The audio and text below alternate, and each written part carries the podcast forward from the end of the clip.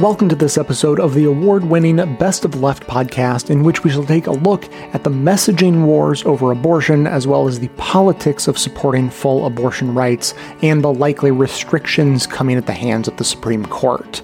Clips today are from Ordinary Equality, Democracy Now!, What's Next, Counterspin, and Boom Lawyered.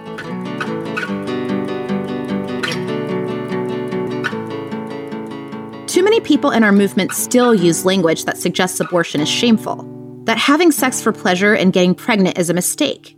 This language may sometimes seem subtle, but it reveals a deeply problematic seed in our movement. Here's Renee Bracey Sherman, the founder and executive director of We Testify, an organization dedicated to the leadership and representation of people who have abortions. The way in which we talk about pregnancy in general, the anti abortion movement very much is like, well, you know, you had sex, so you better have this kid and you're punished for it. You know, the reproductive rights movement is kind of like, well, you shouldn't be punished, you know, your whole life for a mistake. And it's, it needs to be beyond that. It needs to be that like, yeah, people have sex. People have multiple partners. People are sometimes in toxic relationships. Accidents happen.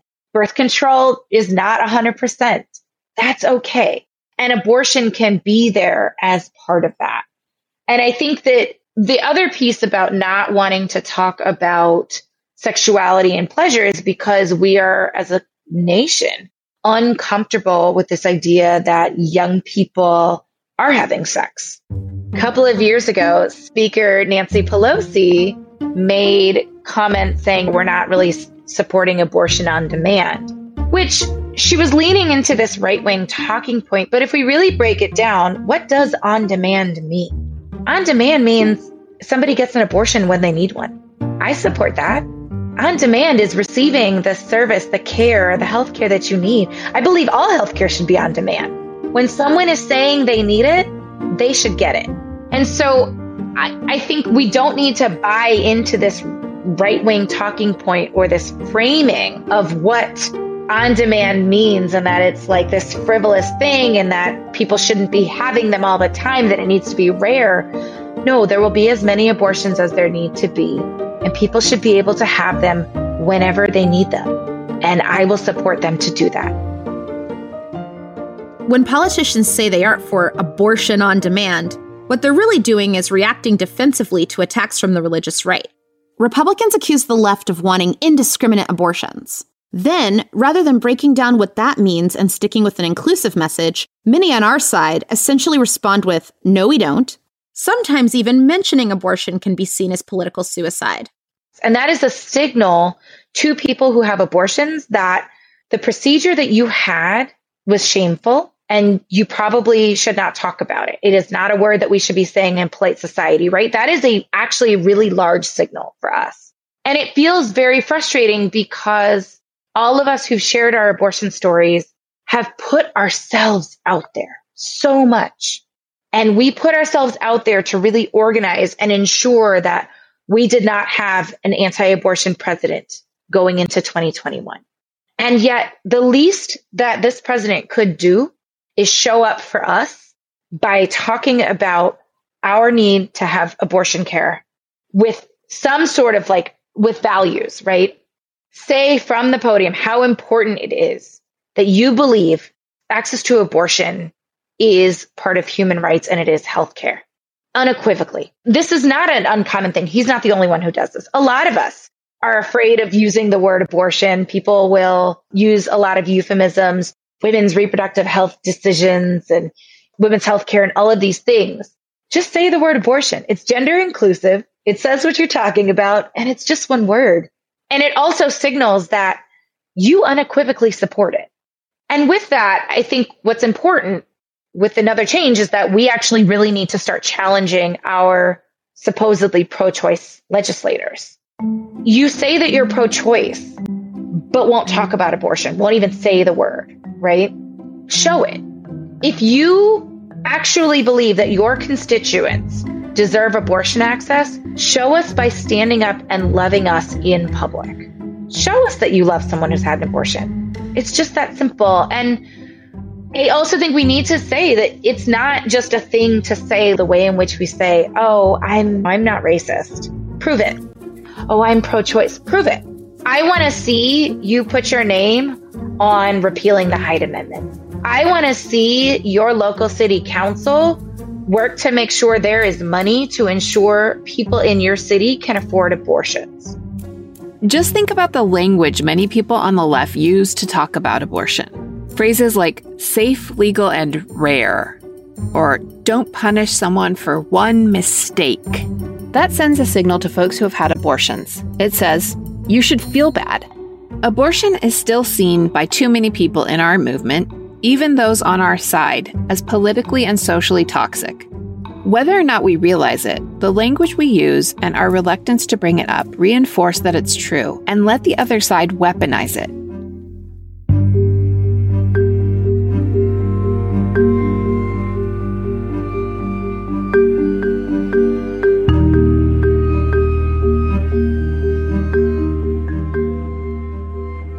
As we turn now to another right Democrats face mounting pressure to preserve women's right to control their own bodies and choose to have an abortion.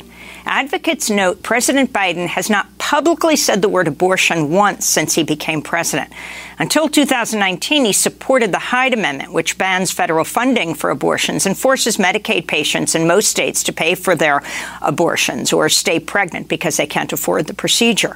Well, on Monday, for the first time in four decades, a key House subcommittee cleared a spending bill for the Department of Health and Human Services without including the Hyde Amendment. This is Appropriations Committee Chairwoman Rosa DeLauro.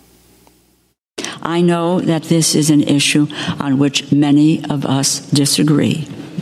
But regardless of the original intent of Hyde, it has disproportionately impacted women of color, and it has ultimately led to more unintended pregnancies and later riskier and more costly abortions. Quite frankly, allowing the Hyde Amendment to remain on the books is a disservice not only to our constituents, but also to the values that we espouse as a nation. We are finally doing what is right for our mothers, our families, our communities by striking this discriminatory amendment once and for all. This comes as the now ultra conservative Supreme Court is set to review a Mississippi law intended to challenge Roe v. Wade that would ban abortion after 15 weeks of pregnancy. If Roe v. Wade Wade does not survive, can reproductive rights be preserved without it? For more, we're joined by the co authors of a new book that addresses this question, just out today. It's titled Controlling Women What We Must Do Now to Save Reproductive Freedom. In Philadelphia, Kathryn Kolbert joins us, longtime public interest attorney who argued the landmark case of Planned Parenthood v. Casey before the Supreme Court in 1992, which is credited with saving Roe v. Wade. And in New York, Julie Kay is a human rights attorney who's argued for abortion rights internationally, including before the European Court of Human Rights um, uh, in AB&C versus Ireland, which prompted the liberalization of Ireland's abortion law. We welcome you both to Democracy Now! Kitty Kolbert, let's begin with you. Um, we have a Democratic president. Democrats control the Senate and the House. Yet President Biden has not said the word abortion since becoming president. Um, can you talk about the significance of this and what you think has to happen right now if you believe Roe v. Wade were, um, uh, if you if Roe v. Wade were to be overturned and if it isn't? Thanks, Amy. It's great to be here. And uh, let me just say, I think it's more important for the president to do the right thing, not to talk about it. So I'm not disturbed by the fact that he hasn't mentioned the question of abortion.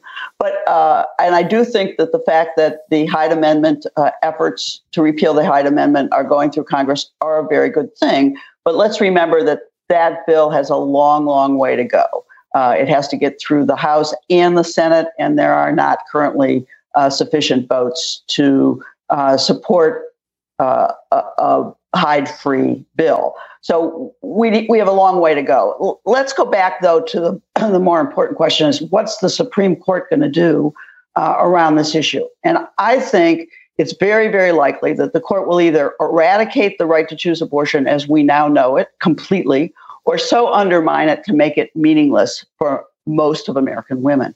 And that means that we as a nation need to stand up and make changes, both at the state level uh, and in Congress, to ensure that our rights are protected. And unless we do so, unless we change tactics, unless we go forward and uh, with a new vision of what's possible, uh, we're going to be in for a very, very, very uh, difficult uh, period of time. Can you explain the Hyde Amendment? Sure. So the Hyde Amendment is an appropriation to is a rider to an appropriations bill. It prevents uh, poor women, uh, those who collect uh, Medicaid funding, from obtaining an abortion. And there are Hyde like restrictions on a whole range of federal laws that prohibit, for example, women in the military and women in the Peace Corps and a, a range, anyone who receives essentially uh, federal funding for their health care from obtaining abortions. And what this means is, is that the uh, ability to have a baby is paid for. The ability to do every other type of health care is paid for except abortion. And what that means for poor women is they don't have the means to obtain the service. Uh, it is extremely discriminatory against poor women, young women, uh, women of color, and it means that uh, their ability to exercise the choice they want is uh, prohibited. This is Justice Ruth Bader Ginsburg speaking during her 1993 Supreme Court confirmation hearing. My thinking about equal protection versus individual autonomy, and, and my answer to you is it's it's both. This is something central to a woman's life, to her dignity. It's a decision that she must make for herself. And when government controls that decision for her, she is being treated as less than a fully adult human responsible for her own choices. Ruth Bader Ginsburg was unapologetically uh, pro choice. She was confirmed 96 to 3 um, that was 1993. Kitty Kolbert, in 1992, you made your second appearance before the U.S. Supreme Court, arguing Planned Parenthood versus Casey, the landmark case widely credited with saving uh, Roe v. Wade, with what has um, been called one of the most audacious litigation strategies in Supreme Court history. Can you lay that out? What it is, how you argue this? Well, uh, let's say, uh, Amy, that the, what happened in 1992 is being replicated now. Uh, we had, at the time, believed that Roe was going to be overturned. And in fact, there were five votes at the time to uh, repeal Roe, to totally eliminate it. Uh, it was only the last minute change by Justice Kennedy uh, that led to uh, what we now know as Planned Parenthood versus Casey. And what that case did is it uh, established that you had a right to have an abortion up until the time of viability. But states had a lot more power to restrict those rights. And over the years, they've chipped away and chipped away and chipped away what we now think of as the right to choose abortion. And, and, and what that's meant is many, many women, particularly poor, poor women and young women, have been unable to obtain services in states all across the country. Uh, as the court has gotten more conservative, we're likely to see not only uh, a replication of that, but at this point, I think it's absolutely clear there are six clear votes on this court to eliminate Roe, send the question back to the states, and then we are back to a state by state question. Uh, state legislatures will have tremendous power to ban abortion. And we estimate that about a third of the states in this country will ban abortion should the court give them the right to do that. This is how you began your opening argument in the U.S. Supreme Court. Whether our Constitution endows government with the power to force a woman to continue or to end a pregnancy against her will is the central question in this case. Since this court's decision in Roe v. Wade, a generation of American women have come of age secure in the knowledge that the Constitution provides the highest level of protection for their childbearing decisions. This landmark decision, which necessarily and logically flows from a century of this court's jurisprudence, not only protects rights of bodily integrity and autonomy, but has enabled millions of women to participate fully and equally in society. The genius of Roe and the Constitution is that it fully protects rights of fundamental importance. Government may not chip away at fundamental rights nor make them selectively available only to the most privileged women. That's Kitty Kolbert arguing before the U.S. Supreme Court. Um, in your book, Controlling Women, Kitty, you say you did not expect to win. I did not. Our entire strategy was built on the view that there were five votes to overrule Roe, that the question would become a political one. We wanted to force that issue before the 1992 election so that uh, Bill Clinton uh, could be the president and we could pass federal legislation to protect the right. Uh, so we were very, very surprised. Uh, but I think the the lesson now, it's twenty some years later, is that the court uh, has incredible power to eliminate the constitutional rights we hold dear. And they are poised now to do so again. And if that happens, we as a movement need to be prepared to win back those rights in the in state courts, in the uh, state legislatures, and in Congress. We can't sit idly by as we see these uh, rights being taken away, and uh, that's really the key here: is what do we need to do now to make sure that our rights are safeguarded going forward.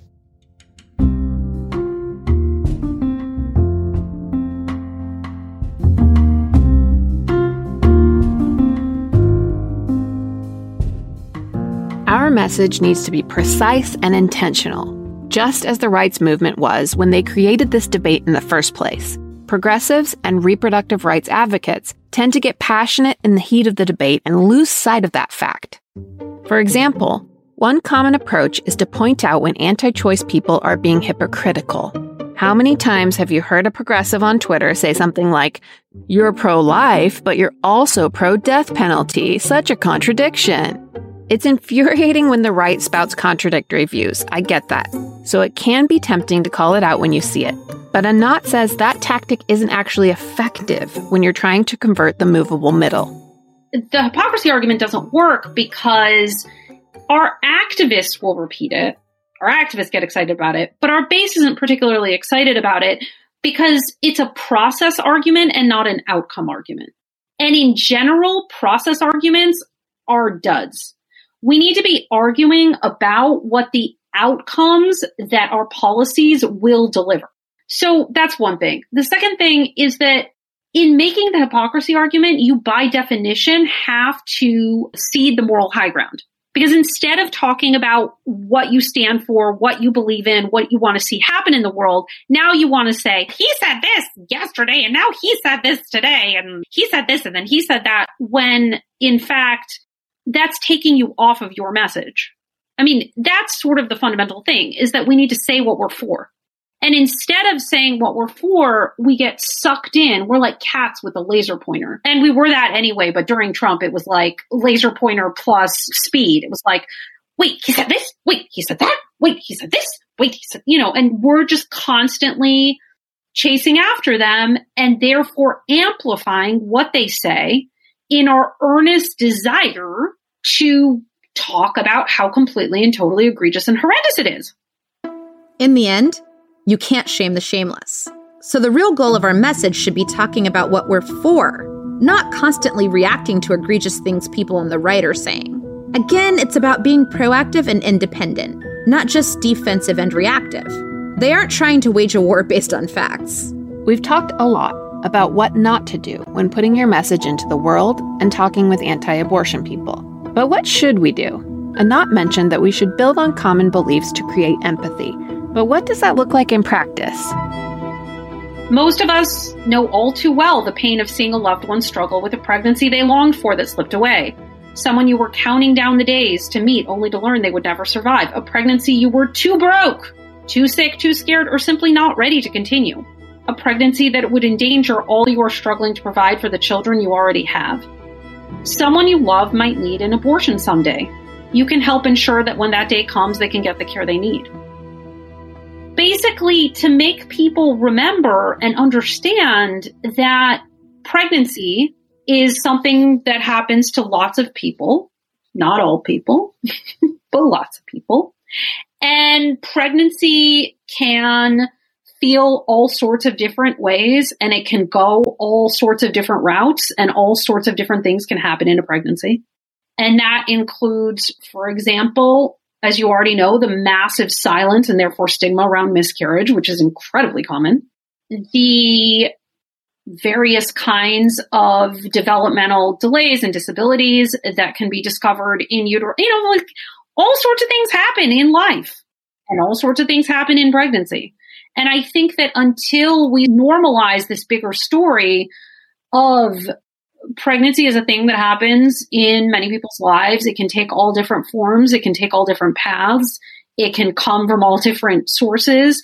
It can raise all sorts of different emotions.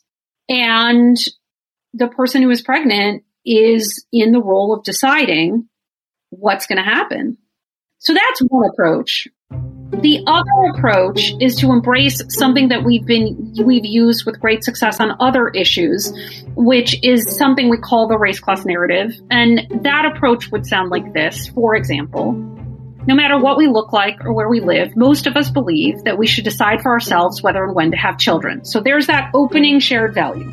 But today, a handful of politicians pass laws that destroy our freedoms, undermine our rights, and endanger our futures.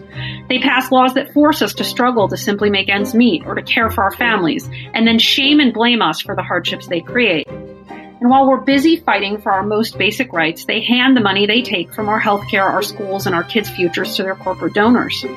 Someone you love might need an abortion someday. A handful of politicians are trying to make us shame and blame women people struggling to make ends meet, new immigrants, black people, whoever it is they can point their finger at to distract from their attempts to destroy our freedoms and from their failures to make sure we can get and stay well.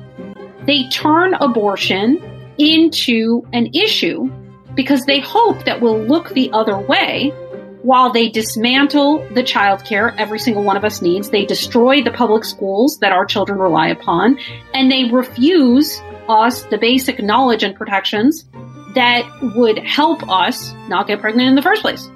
We see through their lies, we see through their distractions, and we choose to treat every single person, no matter what they look like, where they come from, or what kind of plumbing they have, as an equal with the full right and ability to decide for themselves whether and when they become parents. Not everyone is going to be persuadable. But we will have to confront people that disagree with us and attempt to convince them if we want to push our political argument forward. So, one of the first things that you have to do is you have to correctly identify the people you cannot have. And you have to not use them as a litmus test of whether or not your messaging is quote unquote working. They're your opposition for a reason they should dislike what you are saying.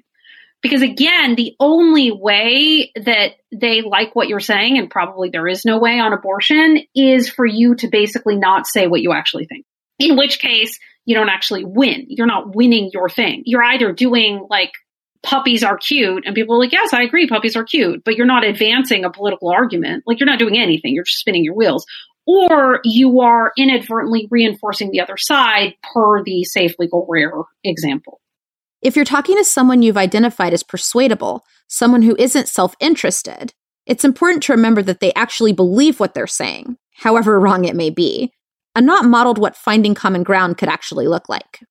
So, with folks that are not the committed opposition, they are religious, they are not hypocrites, they have truly felt beliefs, they're not like a mastermind of manipulation and pretending that this is their issue so that they can actually like destroy cities and destroy schools and destroy people's lives. They they genuinely think this. I think again, it's a question of non-judgmental listening and of saying if you're having a one-on-one like in your heart of hearts, what do you hope would happen in the world when someone was struggling when someone had sex.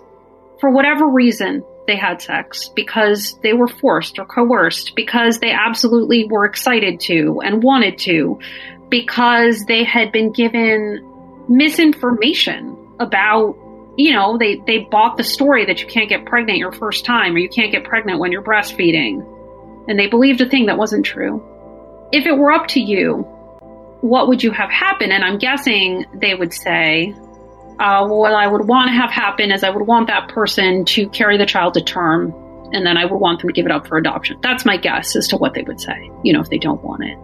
And what I would say to that is, I hear you. You know, I would just love us to be in a place where every single child in this country had the care, the love, the food, the shelter, the toys, the imagination, the jokes, the backyard, you know, the like beautiful park, the the silly childhood song, the ice cream cone on their birthday that I want for my own kids. That's the kind of America that I can really get behind and really work toward. And I think that you feel the same. That's what I've heard from you. That's what I've experienced. And, you know, I think that that's what God wants. I think what God wants for us all is to be able to live a happy, whole life. And I think that the way that we get there is ensuring that we equip everyone with the tools to make their very best choices about whether and when to become a parent and to understand how to do that. I think it's coming from that place of like starting off with how would we like children to be treated in our country? How would we like childhood to be experienced?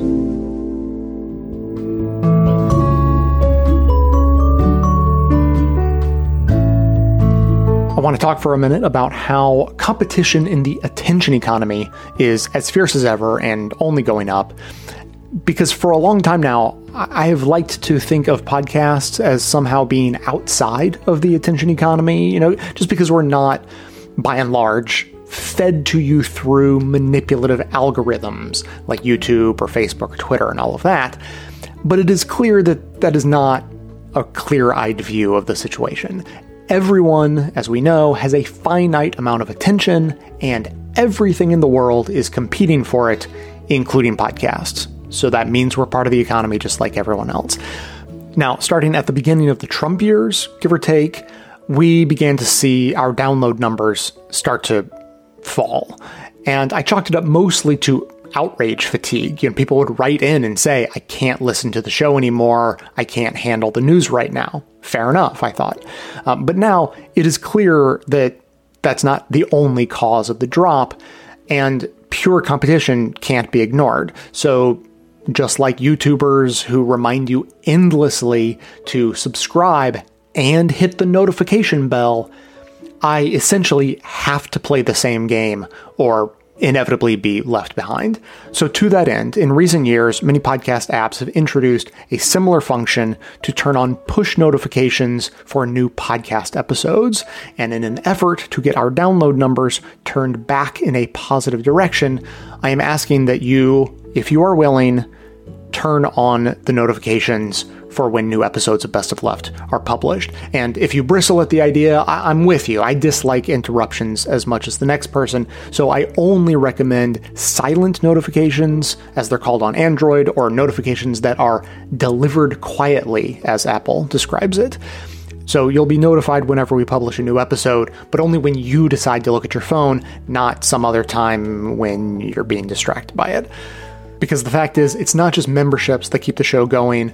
Listening to every episode and helping keep our download numbers up is also what helps us bring in advertisers too, and that is a critical part of it. So maybe just give it a trial run, see how it goes. If they don't bother you and it reminds you to listen to the show more often, win win. If you hate it, turn it off later, no hard feelings. Now, as always, thanks for your support in whatever way you're able to give it. If you want to zoom in on one state that's laser focused on restricting abortion and think about how those restrictions could play out over the next few months and years, Mark says Arkansas is a pretty good place to start. Arkansas already put in place a trigger law a couple years back that would automatically ban abortion if Roe v. Wade got overturned. But this year, Arkansas instituted an abortion ban all of its own, in violation of existing legal precedent. That ban is so extreme and, and, beginning at fertilization, an embryo is protected by the law, even if the embryo was created through an act of rape, right? The, the law says there's nothing that the woman can do. She has to carry that pregnancy to term. And what's interesting about that is that a huge percentage of fertilized eggs do not go on to become babies or embryos or anything else. Women get their period or they miscarry, and some of them never knew they were pregnant in the first place. Yes. And this is something that we'll see after Roe is reversed that we already see in countries where abortion is banned, which is criminal investigations of miscarriages. Not uncommon in countries with really extreme restrictive abortion bans, like Central America, for instance, uh, where prosecutors get involved when a woman, say, goes to the hospital with uh, a miscarriage and investigate whether that miscarriage was induced. And if so, then this is a criminal case. It's no longer a personal medical issue. It's a matter of a legal natural human under the law dying under potentially suspicious circumstances. Have we already begun to see prosecutors wrestling with that ambiguity here in the United States?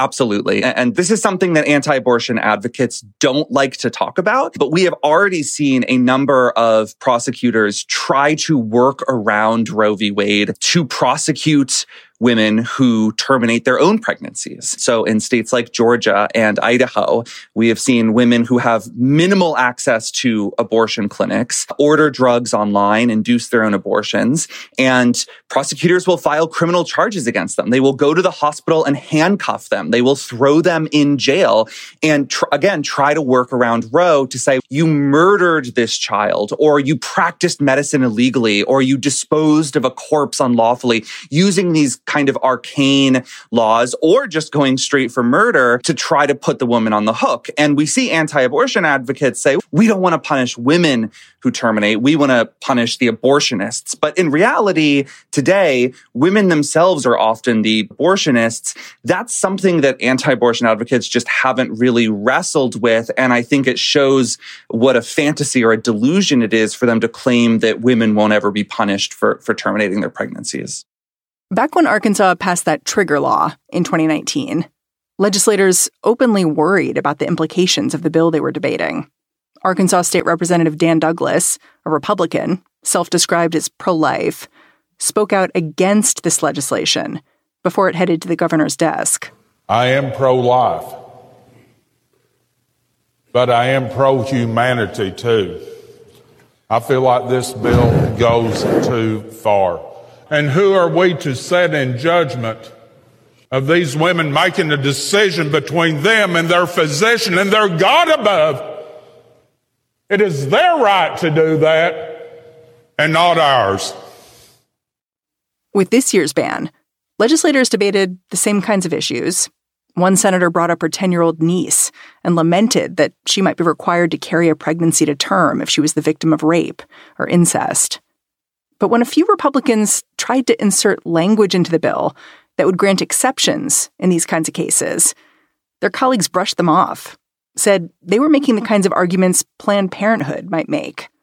Mark Joseph Stern says that's because right now, conservative legislators are feeling confident abortion restrictions have always been about the art of the possible. And for a long time, the goal was to get the Supreme Court to push Roe to its limits by, say, upholding mandatory ultrasounds or really long waiting periods or mandatory counseling where a doctor has to spew this anti-abortion propaganda, chipping around the edges of Roe. And at that point, some Republicans, not all, but some wouldn't necessarily want to go out and say the end goal here is to just ban all abortions because that gives the game away think about the trap laws um, that target clinics that impose these really onerous restrictions on abortion clinics to try to shutter them. These are like restrictions that talk about your door has to be certain a number of feet wide and you have to be associated with a nearby hospital in order to do abortions. Your doctor has to have admitting privileges at a hospital that's within 10 feet or 15 miles. Your vents have to be so many inches wide uh, all of this stuff that all medical experts agree is not actually necessary to protect women's health. To defend those laws in court, Republicans had to pretend like they were about women's health, like they were not actually about banning abortion because Roe still seemed at that point like it was here to stay. And after Brett Kavanaugh joined the court, uh, after lower courts started to suggest that they were ready to start defying Roe, and especially after Amy Coney Barrett replaced Ruth Bader Ginsburg, I think Republican legislators saw less of a reason to pretend like this was about protecting women's health or even about incrementally rolling back abortion. This has become, as I said, a sprint to overturn Roe, to take the glory of being the state that ends Roe. And there's no need to pretend like it's about anything else. And Republicans who have some concerns about extreme abortion bans don't have much room in the party, at least on the state level in most of the country. Mark, you keep talking about when Roe versus Wade is overturned, but shouldn't we be saying if? I think it's very clear that Roe will be overturned or perhaps so eviscerated that it basically doesn't exist anymore. And I think that for people like me who are pro-choice, it's better to start grappling with that reality, both on the kind of abstract level and in terms of how we talk about abortion. And to me, I think it's probably more realistic to just say, Roe is going to go and we'll learn exactly how over the next year. From once you've granted this kind of personhood to a fertilized egg, then you have criminalized a broad swath of fertility treatments, including IVF, because that process involves creating embryos and eventually destroying some of the embryos. This is something the anti-abortion movement has been focused on for some time. In fact, there are devout Christian couples who will adopt an embryo. They will adopt a fertilized egg. I believe they call them snowflake babies. Yes, precisely. Snowflake babies who are carried to term by another woman. And they think that this is protecting the sanctity of human life. And it was only a matter of time until that bled into legislation.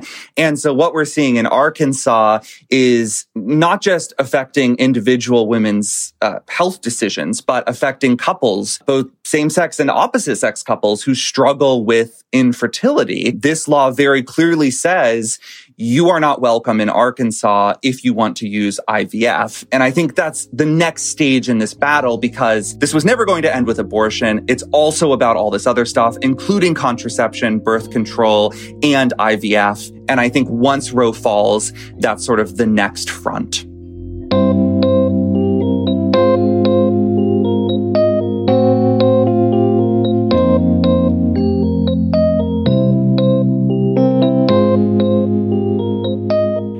Spoke with URGE Executive Director Kimberly Inez-McGuire in February, she explained how abortion being legal and abortion being accessible are very much not the same thing.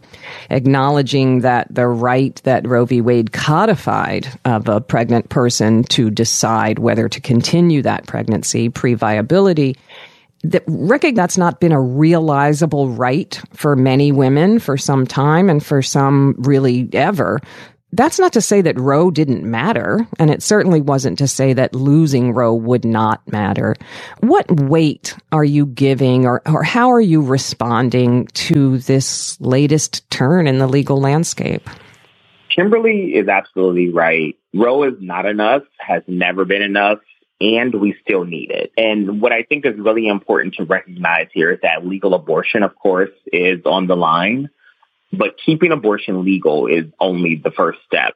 And so what Kimberly was really speaking about is a thing that many of us are starting to speak about and that many others have been speaking about for quite a while is that legality alone is not and has never been enough because the legal right to abortion access really means nothing if the same people who have the right can't access their right. There is a difference between having a choice and having the ability to effectuate that choice. And so what we think about is our vision and the vision being bigger, committed to creating communities and centering communities where our loved ones are able to receive the abortion care that they need, And unfortunately, even with Roe, many have been forced to give birth because, of course, Roe established the right, a very important right to abortion pre-viability.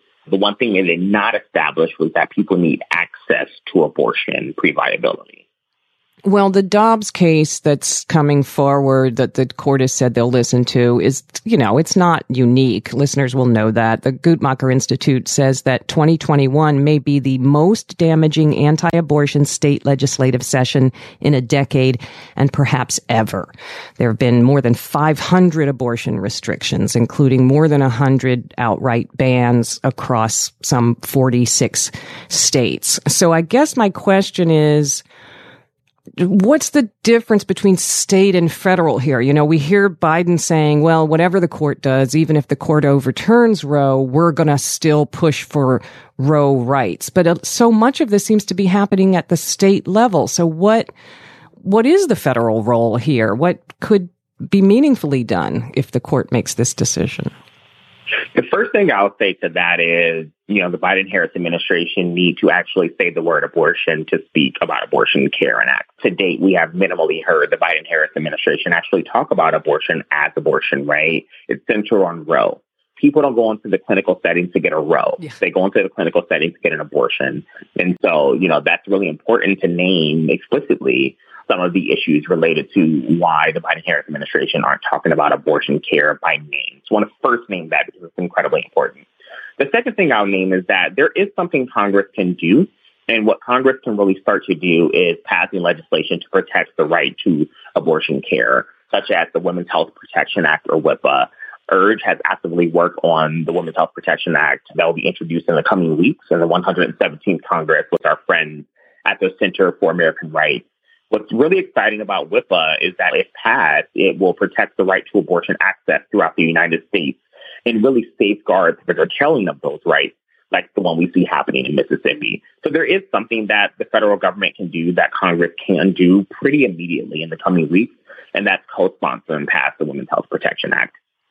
Well, in terms of media coverage, I'm always incensed when I see media present abortion as a cultural issue, as, as if it's a soft issue as opposed to a serious issue like economics. You know, if there's anything more central to economic life than the ability to decide whether and when to have a child, I can't imagine what it is. And yet again and again in media, we see even, you know, Reuters talking about uh, this. Supreme Court jumps into U.S. culture wars. I just, I feel that the way media talk about abortion, it lines up with the White House where you don't say the word abortion because that's icky, you know, so you don't present it as a central economic core integral right for human beings to have. It's instead something that religious people care about or something. Exactly. And what it does is, is, is, it continues to drive a wedge that shouldn't be a wedge. When we're talking about abortion, we're talking about life-saving treatment that people actually need. It's medical care. It's health care. And in many ways, all statistics show that abortion care is in many ways safer than giving birth. And so, you know, those are statistics, and facts that many people, unfortunately, who are driving this quote unquote culture war narrative don't want people to, to believe or understand, but it's true. And unfortunately, what it does, it undermines the necessary conversation we must have around reproductive health rights and justice, especially reproductive justice, right? So of course, reproductive justice is more than abortion. It's, it's comprehensive, but we're talking about the human right to maintain bodily autonomy, have children, not have children, and parent the children we have in safe and sustainable communities. Abortion access is a critical part of maintaining reproductive justice for Black folks, for Indigenous folks, for Asian American and Pacific Islander communities, for Indigenous folks, and we must center it on the work where people can create a future for themselves, where every person can make their own decisions with dignity, with autonomy, and with self-determination. And you're absolutely right. When media coverage and narrative is about culture war, it creates this idea that only some people should have abortion access, that the people who do want abortion access are the people who are against what is actually the moralistic framing of this country. And it creates this divide of good and bad. Abortion is not about good or bad. Abortion is about access and creating the families and the communities that we want, that we can see, and that can thrive in the system that we have today. Well, just finally, I guess I would say I think so many elite reporters can cover abortion as an abstraction because you know, if you're a reporter at the New York Times, nobody you know is going to have any trouble obtaining an abortion, no matter what the Supreme Court decides. Exactly. I just think that you don't have experience of what it means to have to ask your parents or have to get on a bus and travel two states over. I guess I would ask you finally, whose voices could media be listening to that could reshape the understanding that they're putting forward about abortion rights and access? That is such an important question. And I think that is the question that we should all be asking ourselves. This is not about uplifting particular politicians' voices more than anyone else's. This is about centering the people who abortion has been out of reach since Roe and will certainly be out of reach if Roe is suddenly pushed back and overturned by the Supreme Court. We should really be listening to abortion patients and those who have had abortions, those who may want abortions in the future. And that includes Black people, that includes women, of course, and other folks capable of becoming pregnant, like trans and non-binary people and queer people. That includes young people, especially. That includes places where abortion access has been chipped away time and again, like the South and the Midwest. It includes poor people and people who are struggling to make ends meet. And it really includes the communities that the media so often forget about and never talk to and certainly don't center in their conversations. Abortion care and abortion access is a racial justice and it's an economic justice issue. And until we have those honest conversations, we'll be in the court hoping that they save our lives time and again.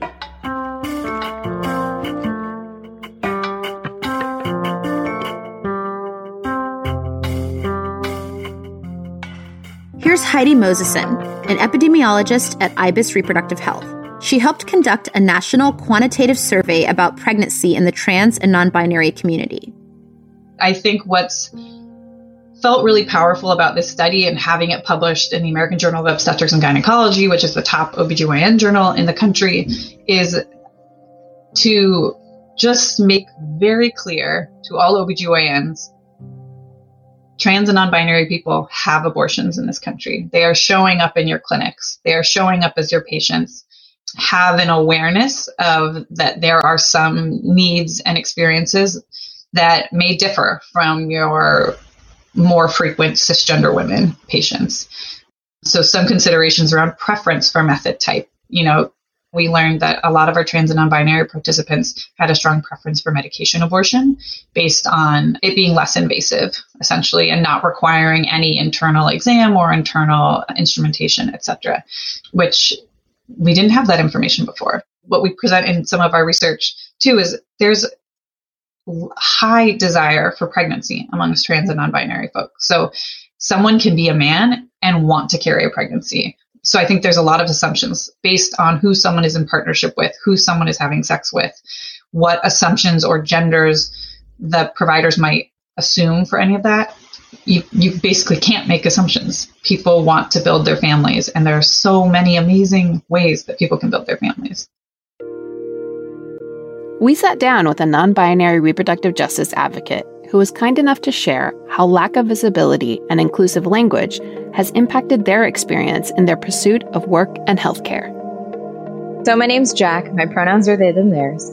Whenever people ask me to tell them what my capacity is in this movement, I always just tell them what I do for a living because I find that to be very interesting. I run a sex shop, so that's fun. Um, and I feel like it's somewhat relevant. I've been work I worked in public health for a while in my early 20s. Um, and I've been talking about my abortion publicly for about 10 years now. Jack said their abortion at Planned Parenthood was a largely positive experience, but the clinic still clearly didn't have the gender identity literacy they should have had. I was too scared to really tell anybody at the clinic while I was having the abortion, hey, these are actually my pronouns. It really I was like, I want to be safe and not be pregnant. I wasn't going to sit and have an education session on what pronouns were at that moment. Um, that would be too much emotional labor. And I was not in a good place. Like, I was not happy about the situation, obviously. So, it, it's not the first thing I wanted to have to explain. At the time, because I had my abortion in two, 2011. There was no pronoun option or preferred name option on the intake forms. They were incredibly cis sexist, but again, it wasn't my first concern. This lack of knowledge about gender identity and repeated misgendering became a common theme running through much of Jack's advocacy work. I remember once I did a presentation, I was b- being given feedback and someone misgendered me, and I corrected them. And they told me, Jack, could you not correct me when I misgender you? Because it takes me out of my thought process. And the amount of patience I had to practice in that moment was just incalculable. Um, and I had to say, well, I had to wait and kind of just go, well, you know, I appreciate that that you're communicating that with me, but I want you to think about how difficult it is for me to hear what you're saying when you're misgendering me and how that takes me out of being able to to hear you and communicate with you because it is an act of violence. Even if advocates use the right gender pronouns, acknowledgement of trans people's existence is too often performative. When I've worked with other organizations, a lot of the time it feels like they just want a trauma story. They want me to talk about how sad and hard it was to be a poor college student who couldn't afford their abortion. Being gender nonconforming, being transgender, being non binary, that that's like a fun tidbit here and there in May for, you know, Pride Month that they love to throw in, but it's not. They use people like me for our stories for credibility, but they don't actually give a rat's ass what happens to us. They often don't pay you for the emotional labor or physical labor, depending on what you're doing.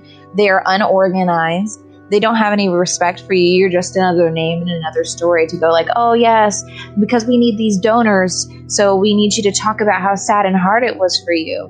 And it doesn't feel like I'm being treated like a human being. This ignorance translates to a material lack of respect and opportunity in healthcare. Here's Dr. Moseson again. Some providers who may want to provide affirming care but haven't had training or exposure to information on how to do so or on an uglier side, a lot of outright discrimination and refusal to provide care for someone who shows up as a man or a non binary person in an abortion clinic. And on a seemingly less harmful scale, but perhaps no less, perhaps actually no less harmful, small things such as it's really hard to walk into a space as a man that says, Women's health clinic, you walk into a space, the walls are pink, there's only pictures of cis women on the walls. It it feels hard to show up in that space and be misgendered by the receptionist or only have a women's restroom in the space. Um, things that sound small but can be quite intimidating to walk into. We have another study actually out on people, trans and non binary folks, who opted not to go to the healthcare system, often for these reasons, and chose to self manage an abortion at home, either with herbs or in some settings with harmful methods such as physical trauma. There's a lot to be said for self-managed abortion. It can be very safe and effective if people use mifepristone and or misoprostol on its own. But when people don't have access to that those medications, it can be less safe. We can't undermine the humanity of trans people for fear of opening ourselves up to further criticism from transphobes, TERFs, and the religious right. We must acknowledge the full base of people we're intending to help and defend. It hurts me when I see purported reproductive rights activists pushing back against gender neutral terms like pregnant people, with concerns that they erase womanhood. My own identity isn't impacted by gender neutral language. In my assessment, you can't be a real reproductive justice advocate without being trans inclusive, just like you can't be a feminist and be racist. Jack had a response to people who refused to use gender neutral language regarding pregnancy. That's because they associate womanhood with that experience. There are women, cis and trans, who don't have uteruses, who can't give birth, who can give birth. And I find that to be very close minded. I completely understand why, especially older generations of Black women. I'm Caribbean, and I get that narrative is we weren't given the opportunity to be people. We weren't considered w- women at all. We were property and all that jazz. I completely understand that. But I also would love to acknowledge the fact that people of different gendered experiences and fluidity have existed for thousands of years. this is not new whether we were recognized you know it's like that that conversation about we weren't allowed to be people like it's it's a, it's a lack of acknowledgement of our existence and how ironic that is because that's the argument that's being made it's like it's not acknowledging our existence what about ours we're experiencing the same things. We are also people of color. We are also disabled people. We are also women. We are also not women. The queerness is there, whether it's a, a queerness of gender or queer, queerness of orientation, sexual orientation, or romantic orientation. It's there and it needs to be acknowledged.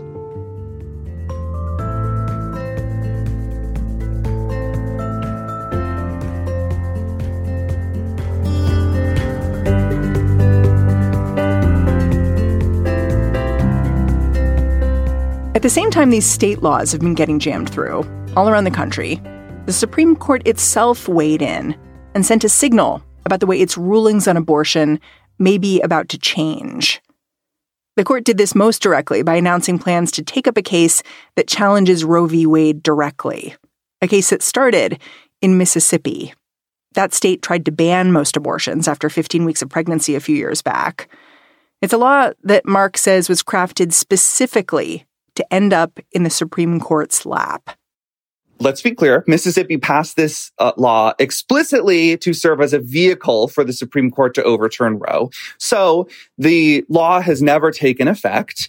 The legislature passed it in 2018. Uh, a federal district court blocked it. And then the Fifth U.S. Circuit Court of Appeals upheld that decision. But it's funny, a 15 week ban, given what we've just talked about, a, a ban at fertilization in Arkansas and a six week ban in Texas, 15 weeks seems almost quaint. Yes, it does. And I think maybe that's part of the conservative justices thinking here that after seeing what could happen, that pro choice advocates will settle for 15 week ban because they're afraid of a law like Arkansas's getting green lighted instead. But to give the background, so Mississippi passes the law, the lower courts block it, but this Trump judge named Jim Ho on the Fifth Circuit writes this kind of long separate opinion where he says, look, I have to block this under Roe, but I really hope that the Supreme Court uses this case as a vehicle to overturn Roe because I think Roe is wrong. And in, in saying that, this judge was speaking for almost all Trump judges who are very hostile to reproductive rights. Wow. And, and so Mississippi offered the Supreme Court a bunch of different options if it wanted to take up this case. So Mississippi said, look, you could take this case and just use it to decide whether Roe v. Wade should stand. But you could also take this case and use it to tweak the standard that courts use when assessing abortion restrictions to say that fetal life is a compelling state interest that can, you know, outweigh women's interests. Or you could use it to restrict abortion clinics' ability to bring lawsuits lawsuits on behalf of patients. There was like a buffet of options here.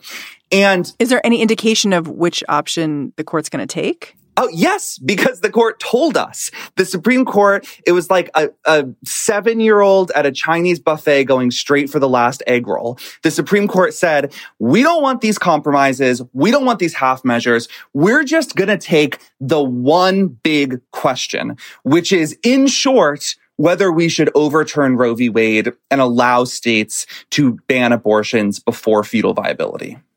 So the question that the court took up uh, essentially asks, um, does the Constitution prohibit states from outlawing abortion before viability? And again, Roe answered that question. Yes, the Constitution does prohibit states from banning abortion before viability. And that for nearly 50 years has been the bright line rule. And no matter what other restrictions the Supreme Court has upheld, it has preserved and reinforced that bright line rule. And this case is a very obvious vehicle for the Supreme Court to overturn that rule and to say, actually, we think that Mississippi and other states do have a constitutional right, constitutional authority to ban abortions before viability at 15 weeks. And it seems likely to me that the Supreme Court will just uphold this law and not say exactly how far their reasoning goes. So they'll probably say something like, Yes, Mississippi has the authority to ban abortion at 15 weeks. Roe is overturned to the extent that it prohibits Mississippi from doing that.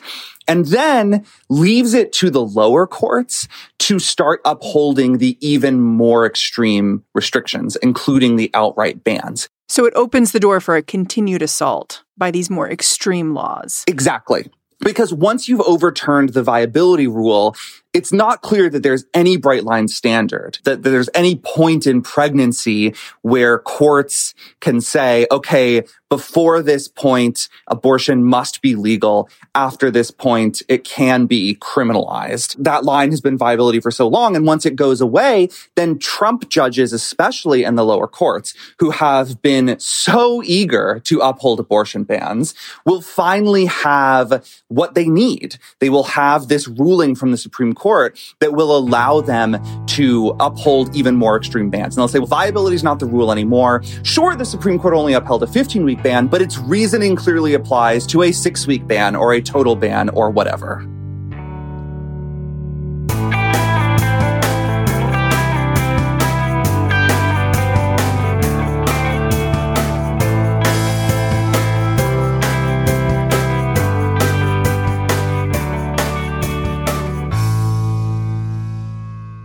We've just heard clips today, starting with Ordinary Equality in two parts, discussing how to be more effective and persuasive in our framing of our messaging on abortion rights. Democracy Now! focused on much of the political strategy for defending abortion rights with an eye on the Supreme Court from the Casey decision of the 90s up to today. What's Next highlighted the inevitable shift to criminalizing women, as is regularly done in abortion restrictive countries. Counterspin discussed the economics of the right to choice over one's own reproduction. In a third clip, Ordinary Equality shined light on the particular needs of trans and non binary people seeking abortion services. And What's Next gave more detail about the ruling that is likely to be coming down from the Supreme Court. That's what everyone heard, but members also heard a bonus clip from Boom Lawyered, who got deep in the weeds on some of the most creative state level abortion restriction strategies in the works.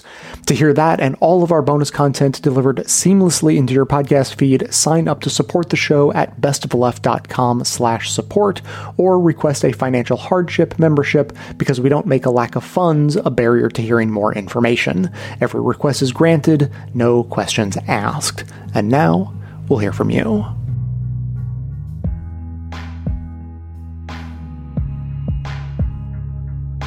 Hey Jay, it's Alan from Connecticut calling about 1427 about racism, specifically the, the last bonus clip where they talk about doctors and matching the race of doctors to patients. I think that it's a very real effect. I think it's ideally great, but I think in most places I know that we as a community health center do try to hire based upon the matching demographics of the community that we serve but it's not equal with doctors that, that we just don't have that. It's not available.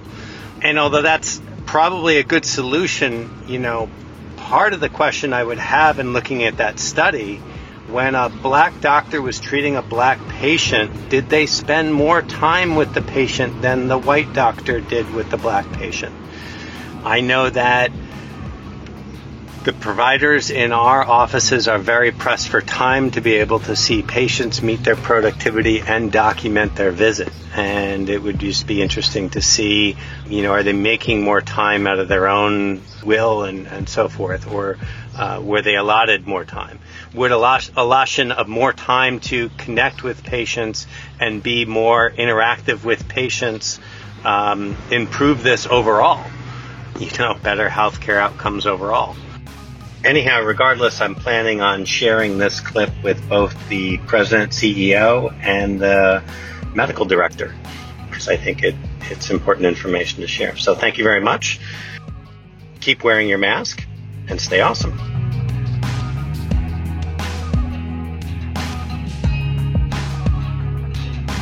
Thanks to all those who called into the voicemail line or wrote in their messages to be played as voiced mails. If you'd like to leave a comment or question of your own to be played on the show, you can record a message at 202 999 3991 or write me a message to j at bestofleft.com. to add just a little bit more self promotion in today's show, in addition to, as I've been describing recently, my urging that you consider turning on notifications for when Best of Left publishes new episodes. Also, this is the time of year when the Podcast Awards nomination process is in full swing. So you go to podcastawards.com and sign up, go through the process. It's all very simple you don't need it explained to you. And then you nominate Best of the Left in the news and politics category. That's all you have to do. You just have to do it once. And I just need lots of people to do it to make sure that we get on the final slate to be considered for the award. So again, head to podcastawards.com, nominate us in news and politics, and it will be greatly appreciated. That is it for today. As always, keep the comments coming in at 202 999 3991 or by emailing me to j at bestofleft.com. Thanks to everyone for listening. Thanks to Deon Clark and Erin Clayton for their research work for the show and participation in our bonus episodes. Thanks to the monosyllabic transcriptionist trio, Ben, Dan, and Ken, for their volunteer work helping put our transcripts together. Thanks to Amanda Hoffman for all of her work on our social media outlets, activism segments, graphic designing, webmastering, and bonus show co hosting. And thanks to those who support the show, of course, by becoming a member or purchasing gift memberships at bestoftheleft.com slash support or from right inside the Apple Podcast app if you like that sort of thing. Being a member is the only way you get instant access to our impressively good bonus episodes, as well as extra clips and no ads in all of our regular episodes. Now, for details on the show itself, including links to all of the sources and music used in this and every episode, all that information can always be found in the show notes on our website and likely right on the device you're using to listen. So, coming to you from far outside the conventional wisdom of Washington, D.C., my name is Jay, and this has been the Best of the Left podcast coming to you twice weekly, thanks entirely to the members and donors to the show from bestofleft.com.